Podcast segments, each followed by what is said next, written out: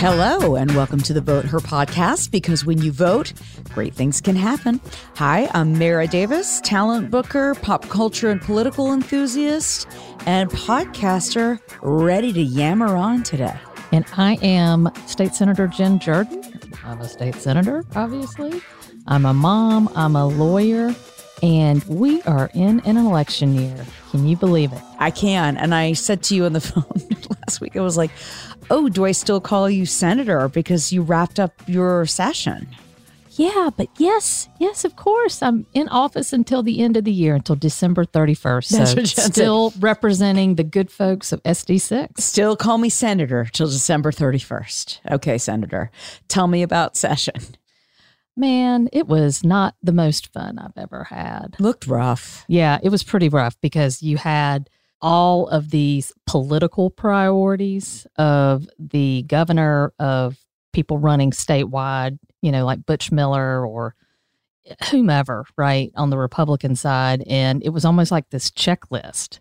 I mean, you could literally look at somebody's commercial or political ad and say, okay, we know exactly what they're going to try to push. And man, they went straight through it. Yeah, I mean, obviously the ones that stuck out were, of course, the the ban on transgender student sports, which you had said to me that it's it's bad, of course, because they're making laws based on like a handful of kids, but it could have been worse, right? Well, the, the way it works actually is it creates just some process where it hands it over to the Georgia High School Association to, to, to make some kind of rules or determination with respect to it. So it's just kind of one of these things where I think it's almost like a paper tiger in that if you look at what they're putting out there, they're acting like they've you know, ban transgender sports and, you know, they're standing up for little girls everywhere.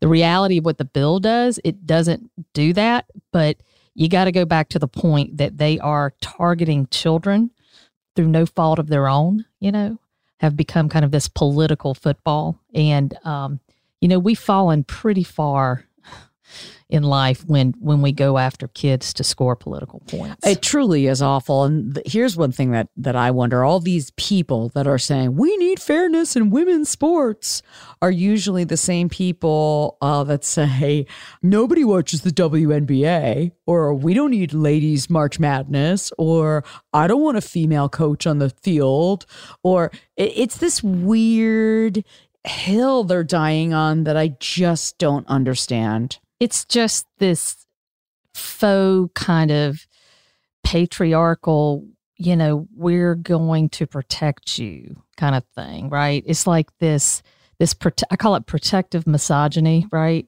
It's it's where they assume that that women and girls need their protection in some way. They need to step in and and help them out.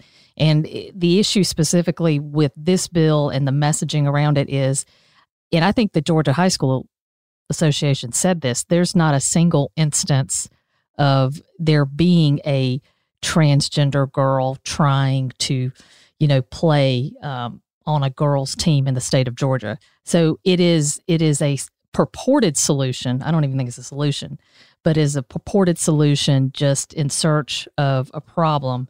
And like I said, at the end of the day, it really does just target children. It's so sad. It's well, it's like that and the divisive concepts law that went into effect, which you also said could have been a lot worse. Well, it's just kind of it's just kind of goofy. I mean, I don't look some of the stuff that the the law says is is not right, um, not factually right, and, and harmful.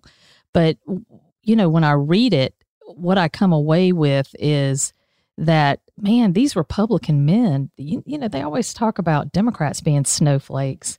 I mean these folks have gotten their feelings hurt. And so because they've gotten their feelings hurt you know they're just going to pass a law to make sure you can't hurt their feelings anymore. Seriously. And so i'm just kind of like this is this is just this is silly and then, of course, the open carry, you know, have fun. Uh, that's another conversation for another day, but certainly a lot of attention on that. Yeah. I mean, look, what it comes down to is with that open carry, the permitless carry law, is that it is going to make it easier for people that we don't think should have guns, that even Republicans purportedly don't think should have guns, like felons or folks that maybe have just been released after some kind of mental health crisis or who've been adjudicated insane by a court of law. I mean, I think we can all agree there's not a lot of daylight there in terms of should these people, you know, be able to carry around an AK-47 in uh, in public? I mean, that should not be a controversial position. But apparently, you know, Republicans are like, you know, we're going for it. And man, did they. It's really weird because, you know, the first two topics that we talked about, the divisive concept and the trans, which seems to be so big. And then you follow up with the end with the uh, permitless carry. And I I had seen some texts from Atlanta Public Schools where I have a son that goes there, and it was all about like, hey, we know this is out there, but there's still no guns permitted on our campuses. And that really drove home for me that, like, you know, people are really raising a stink over parents' rights in schools and and give give fairness to girls, you know, uh, girls' sports. The thing that freaks me out the most in schools that I wake up every morning worried about is guns, is shooter drills, is what these kids have become numb to. So I am just amazed at the time spent on these things that sure if you want to debate about what's right and wrong or a case by case basis about what is and isn't appropriate it just seems like the priorities uh, for parenting are are just i mean it's really upside down well, look, it was so interesting because, like, at one moment in time when we were debating one law, right, or one bill, it was like, we want to honor and empower parents. And then in the second instance, it was like, we want to make sure that parents can't make these decisions. I mean, it was like whatever the focus was or whatever they needed to get over the line politically, that's just how they would justify this. So there wasn't even, eh, there's no even any kind of intellectual consistency in terms of even with all of the these policies or these bills that they were pushing and passing. And my guess is that the only consistency is that you know some political consultant did some polling and said well these these are the things you need to get done if you're going to win the republican primary. Yeah that's really a bummer. Uh, i just want to bring up the one bill that didn't get through was the ab- abortion pill mailing. That didn't make it. Uh, can you talk a little bit more what, about what happened to that with that? Yeah it's my understanding it just didn't get called to the floor you know because it got out of committee and um, which it was in the Health and Human Services Committee in the House. Okay. It got a vote and got out. And so once that happens, all the bills go kind of like they're they're like standing in line, right? Mm-hmm. And then it is for the leadership, the Republican leadership, to pull the bills that they want to hear. It, it's just, it's sometimes it's just whatever is happening. It can be the luck of the draw. And then sometimes it's, okay, we're not going to push this over this session? Well, obviously, and this is something we're going to be talking about in the coming weeks, and why, again, is so important to really learn more about Senator Jen and vote for Senator Jen for Attorney General. These abortion laws are just, I mean, every day I'm waking up and I'm reading more Kentucky, Oklahoma, Florida all waiting for what the Supreme Court's going to do. Uh, this is, it's really scary. Well, what's scary is that we have a Supreme Court that isn't willing to kind of step in and give guidance. So then you get these rogue states, right, that are controlled by Republicans that see a political opportunity just to kind of, you know, hurt women. Right. And it does. Look, it does. That's just, this isn't about helping women or, or wanting to make sure that they make great decisions or supporting them in terms of having families and, and, and healthy babies. None of that. This is really just about, you know, control. Yeah. So obviously they can't pull anything like this in Georgia, right? Because session's over. Right. Session's over. Okay. That's okay. like the only good thing about us being a part time legislator is that as soon as we're done, we're done. We can't pass any more laws unless there's a special session called or we go back into legislative session in January. Okay. Your speech that you gave, uh, you know, your, you know, uh, your final speech, which I'd like to play. You know, my husband's family has deep ties to this body. His great grandfather, Hamilton McWhorter Sr., was a senator and president of the Senate in 1933. And his great uncle, Hamilton McWhorter Jr., also served as a senator and then as Secretary of the Senate for 25 years. But while those are the traditions of my husband and, of course, now my children, that they weren't mine. And I think for me, that is what has made serving such an honor. I was raised by a single mother who had a beauty shop, and that's where I went every day after school. And so I grew up listening to the women in my hometown talk about their lives and their problems. And what I learned was that no matter who you are, how many times you go to church, or how much you pray, bad things can happen to you.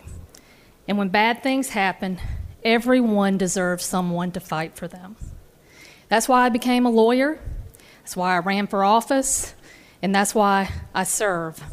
You know, it's bittersweet to be leaving. The last five years have been some of the most rewarding and challenging of my life.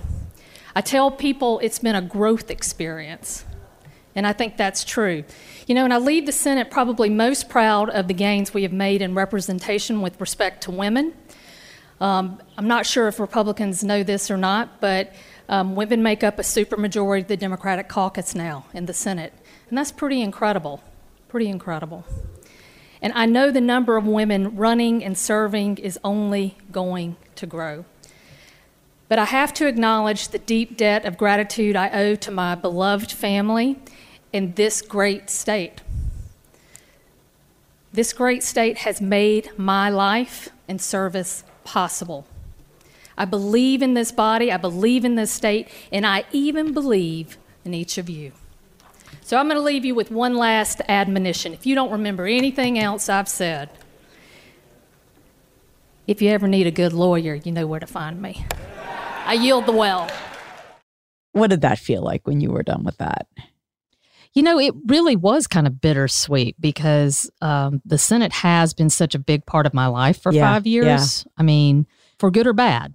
And so it's kind of looking ahead and thinking about it differently. You know, it's like exciting, but at the same time, it's, you know, when you get comfortable in something and you, you, you know, you know folks, they know you. It's just like going to a new school, right? And so, um, but yeah, it was time. It's time for me to leave. It was a great speech. Your hair looked great. Well, shout out to Brett. Shout out to Brett Parker, Studio Nico. Um, I mean, that's a, I would say a plus in our friendship. I got you a great hair colorist. Uh, yes, you did. Thank you. so that that was just, I don't know. I got emotional watching that. I think, you know, I learned about you as your time uh, being a state senator, and I think you have motivated so many women to be more active in politics and to speak out, learn more, educate themselves. And that brings me to our next topic. If you read the headlines every single day, it's basically like Democrats give up. You're going to lose every race in the midterms. It's over. Dems in disarray. You have a messaging problem. Inflation. Biden's poll numbers. It's like doom and gloom central. Anybody who thought the liberal media was liberal media, well, they are just really working off clicks about anything that's possibly negative about Democrats. Uh, give us some hope, Jen. No, look, we're we're still coming out of this pandemic and there are real issues in terms of the supply chain which then impacts inflation. I mean, we still have folks that aren't comfortable going back to work, right? Or um, maybe you know they're having to be a caretaker at home. I mean, we are still in a very precarious place in terms of a country, and so we're seeing that play out in the larger economy. But let's let's be clear. I mean, we're doing great. I mean, unemployment is at a record low. I mean, wages are high. Now, granted, again, inflation's high too. So, you know, it may kind of balance each other out. But we've got a lot to look forward to and talk about in terms of wins, specifically Democrats. And we're just going to have to keep our head down and keep talking about our values um, but also point to the things that we've been able to do. And I think because of Ossoff and because of Warnock, um, you know, we were able to get Biden's Supreme Court justice nominee confirmed. And it was historic and was incredible and so special and incredible for so many people. So it's one of those things where don't listen to the noise, just kind of look at the things that you know we've been able to do and the things that we are going to be able to do if if we just kind of keep going. You said this to me six months is a long time. That's what we have as a Six days is a long time in politics now. And another thing you said to me, you know, you, when we talk, I hold on to every word, Jen.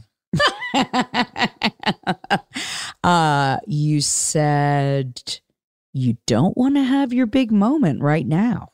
No, I mean, campaigns are just like anything. There's like, you just got to build. It's almost like building a house. It's like the foundation, and you kind of keep, and, and, and it's just kind of this drumbeat, right? In the background. You don't want a campaign to peak too soon. And so, you know, we're here, we're, we're getting ready for this primary. We're going to, you know, we're going to keep working. But ultimately, this is about November and about beating Chris Carr. And so that is what we are focused on. Okay.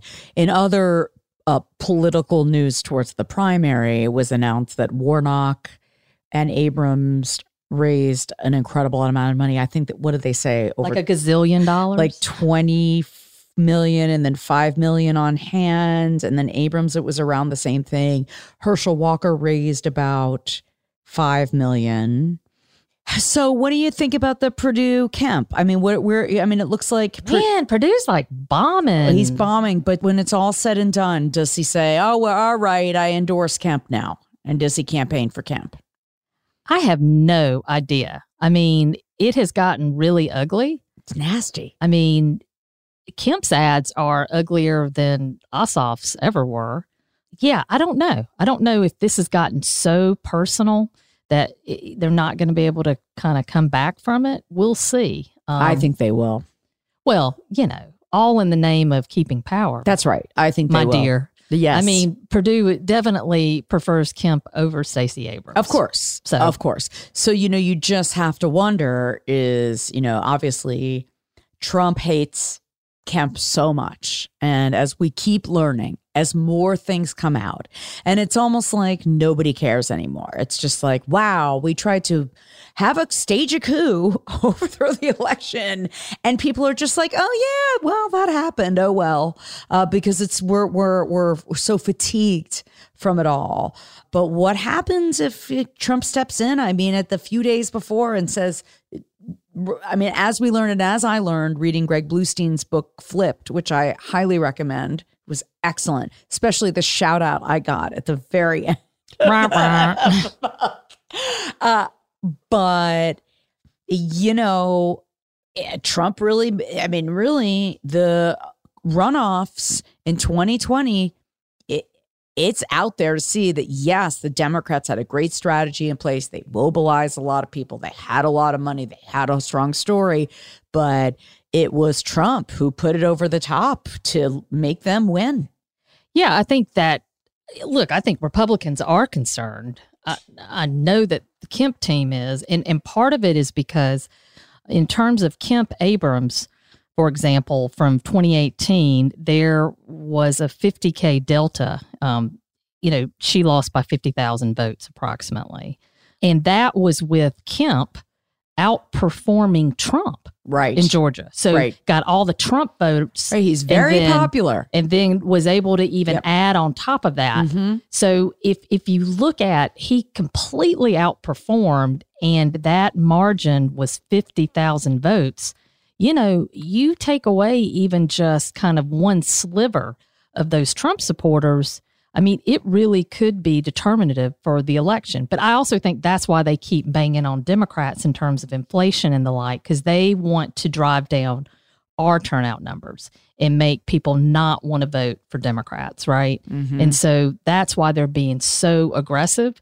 because they've got to play defense, but they've got to play offense too. Okay. Uh, and then let's talk about Warnock and um, obviously Herschel Walker is the front runner. I mean, do you think he's going to win that primary outright? Yeah, I think he's going to win the primary. I mean, but wow, man. Uh, but it, again, it reminds me of of Trump in in the ways where every day something came out about him leading up to the election that were horrible. I mean, he has over a dozen uh, sexual abuse allegations and people voted for him anyway. Well, you have to you have to remember though that the only way that that negative op, you know, negative oppo, right? Or Yep. bad stuff. The only way that it can really move the needle is if somebody puts money behind it. Okay. Right? It and sends it into because not everybody's reading the AJC, That's not right. everybody's on Twitter, not every you know, all of these things. So I think the issue is is that the Republicans in that primary do not have the money to weaponize that material. But Warnock and the DSCC are going to have the money and are going to be able to kind of talk about it and spread it far and wide. Um, and that's when things start to turn a little bit. That's an interesting perspective. Okay, I hadn't looked at it that way because in my mind, You know all this, right? You see it, you're like, okay, Yes. And I also think, and as I learned so much from you uh, and your campaign and Meg, your great campaign manager, as far as like mobilizing voters and money allows you to mobilize voters, which is I learned so much from Greg's book about how you can get out there and knock on doors and uh, reach people that you couldn't, and you need money to do that. And that is certainly helping as far as the Warnock campaign. But do you think that there's going to be a Kemp voter who, like, I know, like maybe someone in my family, okay, who is a staunch Republican, couldn't vote for Trump, couldn't stomach Trump, did not vote for Biden, but couldn't stomach Trump, didn't vote for him, maybe wrote a candidate in. So do you think he'll likely vote for Kemp? But will he vote for Warnock because he just can't stomach Herschel Walker? It's just against the. Do you think there'll be a Kemp uh, Warnock voter? there could be. I mean, because if you think about it from the perspective of, you know, Kelly Loeffler's attacks on Warnock were really that he was a conservative black Southern Baptist pastor, right? And he has been very moderate in terms Liberal, of, you mean? You said conservative, so liberal pastor. She called him liberal, Right. But, but all the clips she was putting out there. Oh, that he's like a that's- radical- That's, like no, but that's like what people hear in Southern Baptist Church every Sunday. That's right. Outside of Metro Atlanta, right? So I'm like, she's helping him, right? Yeah. She, she's making him look like just a normal Southern Baptist preacher that everybody has has heard at some point in their life, right? And so that is kind of how people think about him. And then in terms of the US Senate, he's been very, you know, he's been very clear in terms of what he's done. He has not been liberal or radical or anything. Um, and he's been able to deliver for the state. So if you take that all together, I mean, you know what you get with Warnock because, you know, you've seen him in action. Herschel, I mean, that is a real question mark. Yeah, and and my biggest worry, and we're going to get into this in a minute with our guest, is whatever election, whatever result happens. Now you have, I think, so there was a poll that the AJC put out uh, as far as like Trump's influence on certain endorsed Republicans, and seventy five percent of the people polled believed that there was fraud in the election, that Biden did not win fairly. That's crazy. Well, it is crazy. And I think that poll, though, the, the, one of the f- most fascinating things from that is that Kemp's doing pretty well, right? Yeah. and and the the Trump thing didn't really move the needle in terms of Trump backing Perdue, but with all of those down ballot races for like lieutenant governor, um, insurance commissioner, Secretary of State. all of that, as soon as folks knew who the preferred Trump candidate was, man, that that flipped it around, and so it, that is fascinating, right? That it doesn't seem to be affecting kind of at the Kemp level, but everybody else is getting drug under the Trump bus. That's why you have said six months is a long time. So let's let's keep it keep it together until we know all the facts, until we get to September, October. If we'll ask these questions to Jen again. All right, because as it goes towards voter fraud, and I say this on Twitter all the time, the only actual examples of voter fraud that I have seen in all this hysteria of laws changing and all of this are Republicans. This week alone, you had a whole voter fraud uh, parade at the villages in Florida. You know, the great Republican stronghold where all the, it's like the senior community. There are Democrats there. There's a great documentary about the villages, actually. It's on Hulu called Some Kind of Heaven. It's like the resistance at the villages. yes, very small, but it is like basically a, a senior kind of MAGA rally uh, community. And and I'm not like trying to be obnoxious here. Like that's no, that's, I know that is I, what it is. I, I I know people who live there. Okay, so yes, So- I- you are not. You know, uh, So so here we had a handful of people that did voter fraud there. So the the only one you know you had the cases where we've talked about in the past Jen and I where we've talked about how it was someone who accidentally voted as Mrs. John Smith when the husband died she's a widow and that was an accident. There's been a couple of those. well, it, a lot of it, it seemed to to be kind of administrative errors by you know back office kind of election officials kind of thing. right. So, So- but But no intention whatsoever. No one hiding, doing anything crazy or doing anything stupid, except, except, except. Well, let's get to our next guest. Staff writer for The New Yorker is with us, Charles Bethea, although he does not live in New York, as he says proudly on his Twitter bio. He does not live in New York. He lives in the ATL. I do. I'm very happy to be here and uh, plan to be here for a while. Yeah, live live over in Cabbage Town. Love it. Cabbage Town. I was saying to Jen because we were wanting to invite you to Jen's headquarters today because you know now that we're all like seeing people in person, I was like, "Oh, Charles, do you want to just it. come in?" I invited you. You were like, "I'm No, busy." no, no, no. no, I uh, I am today, but I would love to come at some point. Okay, good. And I was like, "I don't know where he lives." I'm like, "Probably like Grant Park or like somewhere edgy." And you said Cabbage Town.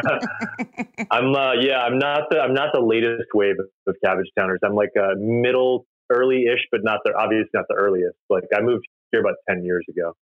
okay. Um, so yeah, before the belt line was a phenomenon, and before everybody wanted to live here, just when some people wanted to live here. Well, then you made a good investment. You sure did. Yeah. All right. So let's let's talk about this. You have been we we were just talking about voter fraud and you have been uh, and and and I want to bring up how it relates to uh Mark Meadows.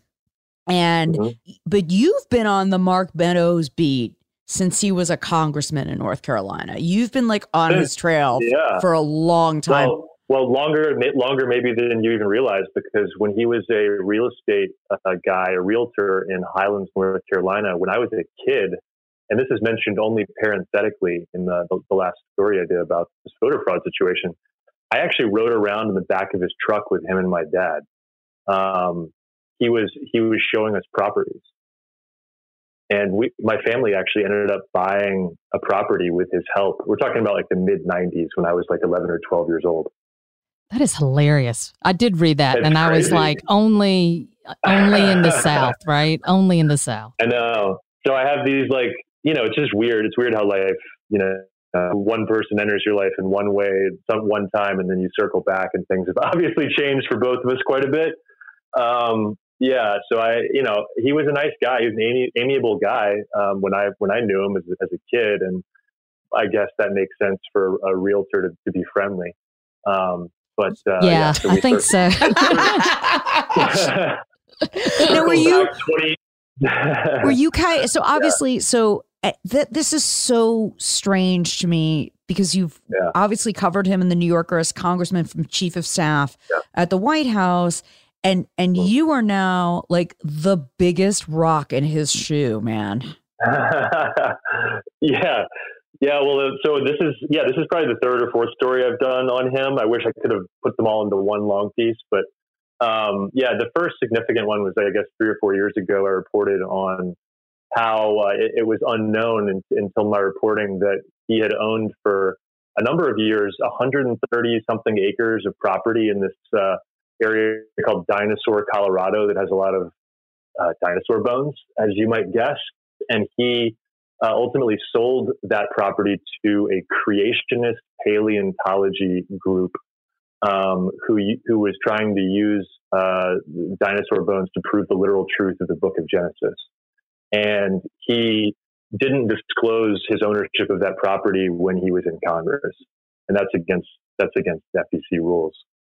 Um, and so that was kind of my first dipping my toes more deeply, I guess, into um, the into the cray cray meta, into the di- yeah. world of dinosaurs. I, yeah, yeah. So that was three or four years ago, and then yeah, a month and a half ago, jumping to the story we're mostly here to talk about now, um, I, I, got a tip about. Uh, can't say from who, obviously, but I got a tip that um, he his voter registration was um, connected to a property that he didn't seem to own in an area that seemed a little odd, and so I, I began to look into that. So, in terms of how did you figure out? Like, did you physically go there and and say, "Whoa, uh, this is a little nutty"? I did, and I yeah, I went up there shortly after getting the tip. I went up there, and you know, like like I said, I I spent time up there as a kid when my family had a had a cabin in the in the area, not um, Scaly Mountain, but in a, in a, nearby town. So I was pretty familiar with the area, and about two and a half, three hours from Atlanta. So I drove up on a weekend, or maybe it was a Friday, and um, my goal was just to see what this property looked like. I found pictures online that showed what what appeared to be um, a mobile home, like 14 by 60 something foot mobile home um, on the side of the on a hill, on a hillside, the rusting roof, and just nothing very spectacular. Uh, so, like a single wide? Is it okay? Is it a single um, wide or a double wide? Because that's how I think about trailers. Yeah, yeah. It's a, it's a, I guess it's a double wide. Um, okay, and, well, uh, you know, um, but it, you know, not real, not real snazzy. And, and as the as the owner told me, um, and this is a place he, you know, he cares about his place. He said, I really can't imagine the chief of staff of the president of the United States ever staying here. Um, and so, you know, he was one of many people I talked to that expressed great disbelief that this place um, was Meadows' residence, uh, much, you know, uh, much less a place where he'd ever step foot. Uh, but I began knocking on doors um, and uh, talking to neighbors and and elections officials and trying to get to the bottom of it. And you're knocking on doors around there, and and yeah, that's a kind of a risky thing, especially in that part of North Carolina. I don't know. They may have thought he was like an FBI agent. You know, like he would throw, he would throw up a picture of Mark Meadows and be like, um, "Ma'am, have you have you seen this gentleman before?" Well, you yeah. No, I definitely my, my heart was my heart was beating a little bit. I'll be honest. I mean, I don't I don't love I don't love that aspect of the job. I'm not uh, I'm not the most kind of out. I, I can be outgoing, but it's not like there are certain journalists who I think thrive on that, like sort of person to person interaction. And I'm, I'm not really that guy, but, uh, yeah, I, I, sort of screwed up my courage and knocked on the door um, of this house uh, where I, I had uh, learned that um, the neighbors uh, were friends with the Meadows family, these, these people called the, the Tallies. And their house is relative to the mobile home, much nicer. You, you can picture just sort of like, uh, I don't know, like a, a place you could imagine like a well-to-do Atlanta family vacationing. Um, and you know what I had going for me, I guess, apart from let's be honest, being a white guy, um, was uh, I didn't I didn't say I was from New York first of all. Um, don't want to lead with that. I led with the fact that uh, I knew the area quite well, and I, you know, she immediately assumed a number of things about me and, and, and quickly told me what those assumptions were, things like me being a member of news media. But as soon as I started being able to refer to specific roads and places and features of that of that mountain uh, community, broader mountain community, I think she was like, "Oh, wait, this guy, he, he hasn't just parachuted in here. He actually sort of knows something." And when I told her about how I I had driven around with Meadows when I was a kid, I mean that certainly um, uh, made her think twice uh, about about who who I was. So I'm sure it was a bit shocking. A to have anybody come to your door in this kind of rural place. B to start talking about Mark Meadows, and C to um, actually sort of kind of know him from back in the day. And she was a talker, this lady. Um, and I started asking her questions, and she said a lot of wild stuff, um, a lot of the kind of conspiratorial stuff you hear from hardcore Trump people. Um, without my soliciting it, she started talking about hydroxychloroquine and I mean, really just kind of checking all the boxes you can imagine. Um, some you, you, would have on a piece of paper before going to the home of a, a person like this. And uh, eventually, you know, I got around to the questions about um, the mobile home next door. And even though she was suspicious of me because she said as much, she told me, I asked her twice, um, she told me that Deborah Meadows, Mark's wife, and the kids had visited for one or two nights sometime in the last few years, but that Mark hadn't been with them. And I guess this is a good time to talk about why that's important because there, you know, there are certain rules regarding residency that differ a little from state to state. Um, Jen, you may know more about uh, this than, uh, than I do, but you know, there are certain rules um, about how you establish residency for the purposes of voter registration. Yeah, there are, so, and like, it, it's interesting. How yeah. old were his children? So when we talk about kids, yeah. you know, coming with yeah, the wife. Yeah, they're adults. They're adults. So they, they live in. I think they live in Atlanta. You you mentioned um, the the wedding of his daughter in Atlanta. So they're yeah they're adult kids. You know, 20, 30 something years old. Yeah, because it would be interesting if I guess if they were younger at the time to kind of cross reference the the voter um, reg files in terms of were they at that address as well? Yeah, no, they're they're they're not as far as I know. Just the wife, just Deborah and Mark um, are registered to this this mobile home. That again, it looks like best case scenario for the Meadows family. The wife stayed for maybe one or two nights, and we can talk about why that isn't sufficient. Um, yeah, no, it's of, it's it's just not sufficient at all. I mean, look, yeah. most states require that you there's some kind of affirmative, you know, y- you've signed a lease, you've bought property, you've um, you know, you have your driver's license at a particular address. I mean, there has to be overt kind of things. That's why they require even in terms of voter ID, you know, bringing your utility bill, right?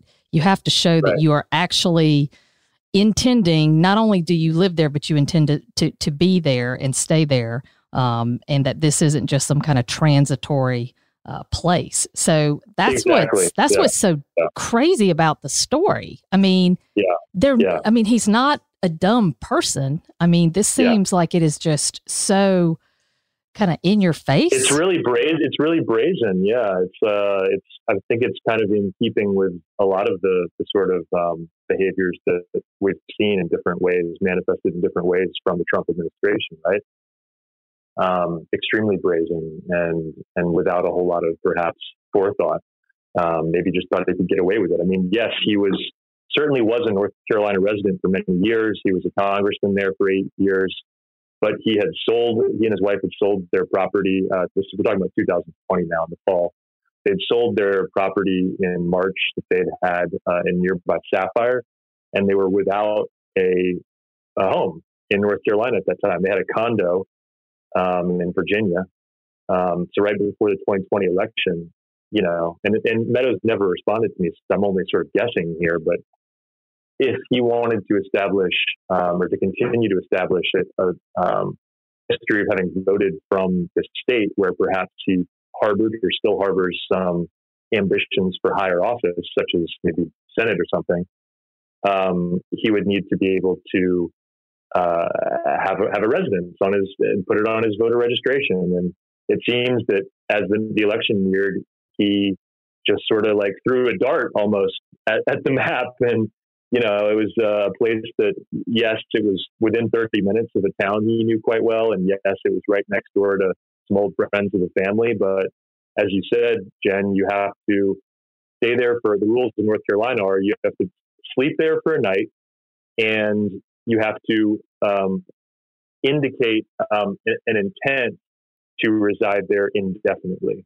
And that's the he seems to have fulfilled neither of those requirements. So, so something you just said, which was interesting, which is because I'm like, why would he have done this, right? Like, right. this is just seems just so brazen. Mm-hmm. But going back to what you said, if he really was kind of thinking about maybe running for U.S. Senate from North Carolina, um, yeah. you know, he would because those rules are really strict in terms of residency.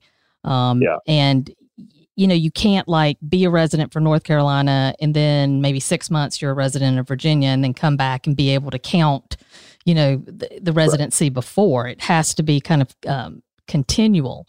So that that mm-hmm. seems to be like the only, at least reasonable, if not yeah. unlawful explanation. It doesn't seem like he would is someone that would be reasonable. It seems really, mm-hmm. really strange. Mm-hmm. Yeah, it's really weird. It's very, very weird. Um, and he's, you know, it's been now, uh, we're talking on April 15th, and it's been five weeks since the story came out. Uh, my story uh, that was the first to talk about this. And he and his people have said nothing. That's so strange. On, on the record. So, I mean, to me, that's, I, I kind of half expected him to come out or his people to come out with, a, oh, well, you know, Debbie accidentally filled out the form, didn't talk to her husband, or you know, something like that. Um, but they've been silent, which I don't know. To me, uh, seems to suggest some some degree of guilt here. Like they're they don't have a they don't have a story to tell. Well, and they and they actually cast a ballot, right? In terms yeah, of under under that address. So yeah, they did. You know, mm-hmm. do you know if they voted in person or was it absentee? I guess probably um, absentee. He he voted uh, absentee and she voted in person. Yeah, because you don't you have to uh, supply uh, an an ID in North Carolina, a photo ID. That's just and, and you have to cross reference with the address. This is, I mean, and uh, to go all, through all that trouble for just like the one or two votes. I, am curious to know since your story came out, it's been reported so widely. I mean, it's really been every, you were really the first person to investigate this. Like you were, went from like a rock in Mark Meadows' shoe to like a damn boulder and a, you know, infected toe because it just wouldn't stop. Uh, Washington Post, New York Times, like everybody on top of this until now he's on hold with the election boards, right? What's the latest with that? Well, well, um, want to point out that, that one big outlet has not yet covered it, and that that is Fox News. Um, hasn't yet covered this story, and I'm not, I'm not, I'm not, sure why. Not sure why. Um, but uh, the National Review actually covered it uh, yesterday or day before. The conservative outlet that's, I guess, regarded as like a, a more of an establishment Republican style um, publication that's you know that has anti-Trump voices within it and their their piece, I pointed this out on Twitter yesterday. Their piece, um, you know, it sort of was open to the idea that yes, maybe Mark Meadows committed voter fraud here. You know, let's let's let the the investigation play out. Um, sort of their their thinking, but the writer also somehow invented um, some something that that from my reporting isn't true, which is he claimed in, in his story about my reporting that the Meadows family had made periodic vacations to this place, to the mobile home, was how he put it. And that's just not true. Um, just in case any, any listeners saw that and were curious, um, we only know of Debbie's one trip to the mobile home. Um, but even if it was even if it was a vacation, that would undermine right. That would undermine the residency right. claim. That's so. that's transitory. So did you check yeah. with Virginia to see if they had registered to vote there as well, or? I didn't know. That was that was some subsequent reporting that was that was triggered by my reporting. I think the Times reported on that, and so he was subsequently just this week, as a procedural matter, he was removed from the uh, the voter rolls in North Carolina since he most recently cast a vote uh, last year in North in Virginia. That's just nutty. I mean, yeah. And so, Charles, yeah. what's it like when you're calling Mark Meadows for comment on this? Like, is, what are they doing? You know, are they just like, uh, how I, many uh, numbers yeah. do you have? That I mean, they probably can't block your number fast enough, right? Yeah, I um I only have so I we had the magazine the New Yorker uh, one of my colleagues had his direct personal email address so we we used email which he had responded to for a previous New Yorker story that that concerned him so we knew that he got emails there but he did not respond to to our lengthy list of questions both my questions and those of the fact checker sometimes people like him won't respond to a reporter, but when a fact checker reaches out, they kind of realize, oh, wait, this is real, you know, and they decide to respond. But he didn't respond to those those two sets of inquiries by email, and um, his his uh, main communications guy, who I've dealt with in the past, didn't want to speak or say anything on the record. So I I won't reveal what he said off the record, but um, you know, it wasn't ultimately helpful um, because you know it wasn't involved in the piece that I wrote, and and I think you know he didn't go on the record for obvious reasons. He didn't really have a, a useful story to tell for his boss. I I bet he didn't.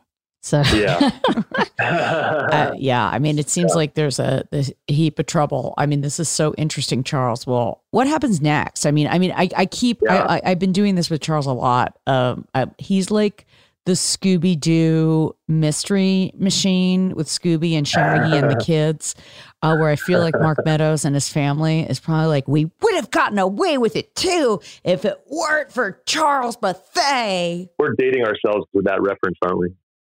With the Scooby Doo. I love that show as a kid. I'm, oh, I'm it's cross. I mean, cross generational. I hope so. I hope so. I loved it. But um, so what's happening now? Um, it's in the hands of the investigation. There's an open investigation being conducted jointly, as I understand it, by the North Carolina State Bureau of Investigations and the North Carolina State Board of Elections. They're together looking into the matter, and since it's an ongoing investigation, they have not um, offered any details to me or any of uh, any, any other members of the media that I'm aware of. Um, but I have spoken to uh, a former investigator on background um, from the Board of Elections who seems to think that it's a relative. Well, these are these are never simple to prove because the the challenger, the burden of proof is uh, is on the the challenger, um, and uh, she still though thinks that probably it, it should be wrapped up in the next few weeks. So in terms of timeline, hopefully we'll know something. I don't know by by mid May. Well, that would be interesting timing. yeah, yeah. Well, we know Charles Bethea will be on this on the scene, man, knocking on doors at trailer parks. it's hardcore. Yeah, un, unar- un, unarmed. Never, on the side of a mountain. well, yeah, try, from Cabbagetown to the trailer park. Well, that may not be that far. So that's not that's not nice, Mary. I'm just trying to set the scene, Jen. Charles, thank you as always for talking to us, and sure. uh, thank you for your great commitment to journalism. I mean, it is amazing how you sniff something out and it's really turned into something huge especially from the cheerleader of there's so much voter fraud happening from someone who's committing or potential allegedly. Yeah, yeah, yeah. That's something maybe we should just brief. I should briefly underline. It's a good point we haven't really focused on, but but Mark Meadows, yeah, he was one of the cheerleaders, as you put it um, accurately, I think, of this this idea that Trump lost the or, or um, only lost the election because of massive voter fraud and really it seems like when we actually find out about voter fraud it's often you know, uh, high-powered Republicans who are involved in it, like him. So the, the hypocrisy is is quite is, it seems quite real. And um, while this might not be Meadows' greatest defense against American democracy, it's definitely a, uh, a notable and um, uh, just a really notable instance of, of hypocrisy that I think people, voters on both sides, but especially, of course, in the left, are savoring um, because it just points to, to how full of crap um, some of these folks can be. Well, if Meadows is listening, which I know he isn't, but I'd lawyer up if I, if I were him. Because, uh, you know, this may not be his biggest offense, but it sounds like it may be the clearest and the most able to be proven in a court of law. Yeah. That's going to be interesting. Charles, as always, we thank you. And Thank you, um, keep on knocking on doors, man. We couldn't do without All you. right. Will do. Talk to you soon. All right. Well, that was um that was a lot of info, Jen. What what what do you make of that? I mean, I love Charles, and I love a visual of Charles in a Scooby Doo mystery machine driving around the trailer to the trailers, knocking on doors. Well, what's great about him is that he's so dogged and he he kind of gets just this little sense. It's almost like a spidey sense, right? And then he just keeps pulling and then it becomes this bigger story that he's really able to kind of weave together and he's such a great writer too. We're we're really lucky to have him here. Great writer, great reporter, and obviously the part that I didn't press him on, which I really wanted him to, and if he's listening, maybe he can tell me this privately, but like the tipster. Because who is that tipster? There's someone in the neighborhood who had an axe to grind. Well, it may not have been in Or- the neighborhood. It may have been someone close to Meadows or former Trumper or somebody that's been burned by Meadows. But yeah, I mean, tipsters are really interesting. They really are. And as again, I'm always saying I'm learning things from you and learning things about politics. And I learned so much from Greg Bluestein's book. I know this is like a commercial for his book, but like how, and it shouldn't be. I mean, or the, why shouldn't it be? I mean, Greg's awesome, but learning how like the way people want to get things to journalists may not be who you think are the people who are getting things to journalists. Yeah, it's never who you think it is. And um, my experience has been even dealing with um, kind of some deep throats on the legal side, the legal political side, is that they're usually insiders very close to whomever the target is. And the target has no idea. Wow. Yeah, it's fun. Be careful with who's in your office.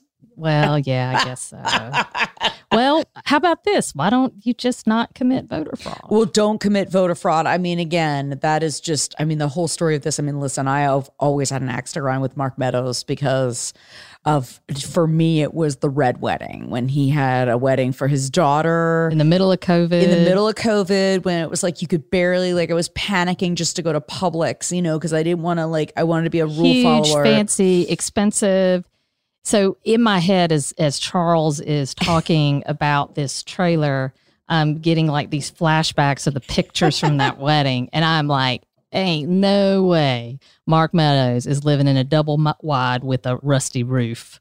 Uh no, especially because what was the best? I mean, they're not online anymore, but I mean, that's talking about leaking things to journalists.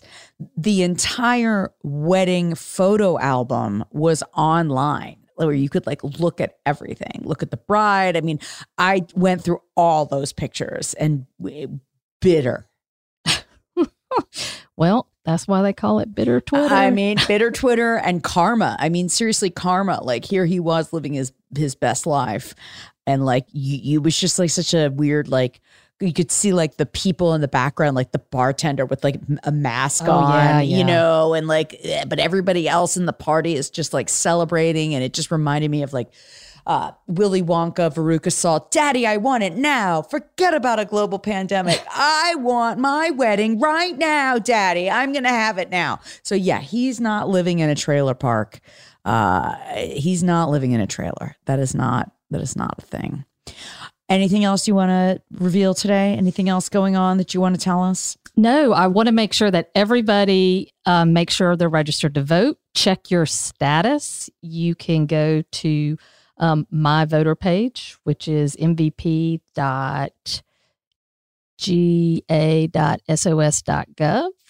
Um, it's the Secretary of State's website. It basically you just put in your name and your date of birth, and it pulls up all your information. tells you what precinct, if you're registered, and then it, it'll tell you if you're not registered, right? So, um, and then you can register. So we have to make sure that everybody's checking their status because sometimes people get purged. Sometimes there are mistakes in terms of it, it- administration of the database, and we don't want anything standing in anybody's way to vote for the primary on May 24th. We'll drop that link in the episode notes uh, so everybody can see it and everybody can check. And it is really great because, yeah, that primary is coming up. Are you going to be like, when the primary happens, are you going to be like on the street waving and stuff? I, by the way, if you could see me like I'm faux, like I'm I'm She's waving, but it's almost like you know, like the the beauty pageant wave. So usually, what we do is the largest precincts we would go to in my Senate district. Mm-hmm. I don't know what it looks like for a, a statewide, right? It's uh, right. That's why I'm asking. Like, where are you going to go? What I don't know. Do? I don't know. I mean, but we've got you know we're in the 30s now in terms of of the countdown. So you know for the for the first hurdle, you, you know, we got to get over that. I know. I've been seeing all your pictures. You're meeting. You're greeting. You're. I mean, you're doing it. We've come a long way. Yes, and we're very tired. Uh, you are, but you're always awesome. Listen, everybody, uh, uh, thanks for listening. Thanks, Christina Loringer, for producing today. Thank you for listening and staying loyal to Vote Her podcast. And uh, we'll keep it going as long as Jen lets me into her office. I will consistently have questions for her because uh, we're in a whole new chapter. You okay with that, Jen? Sure. have a good one, y'all.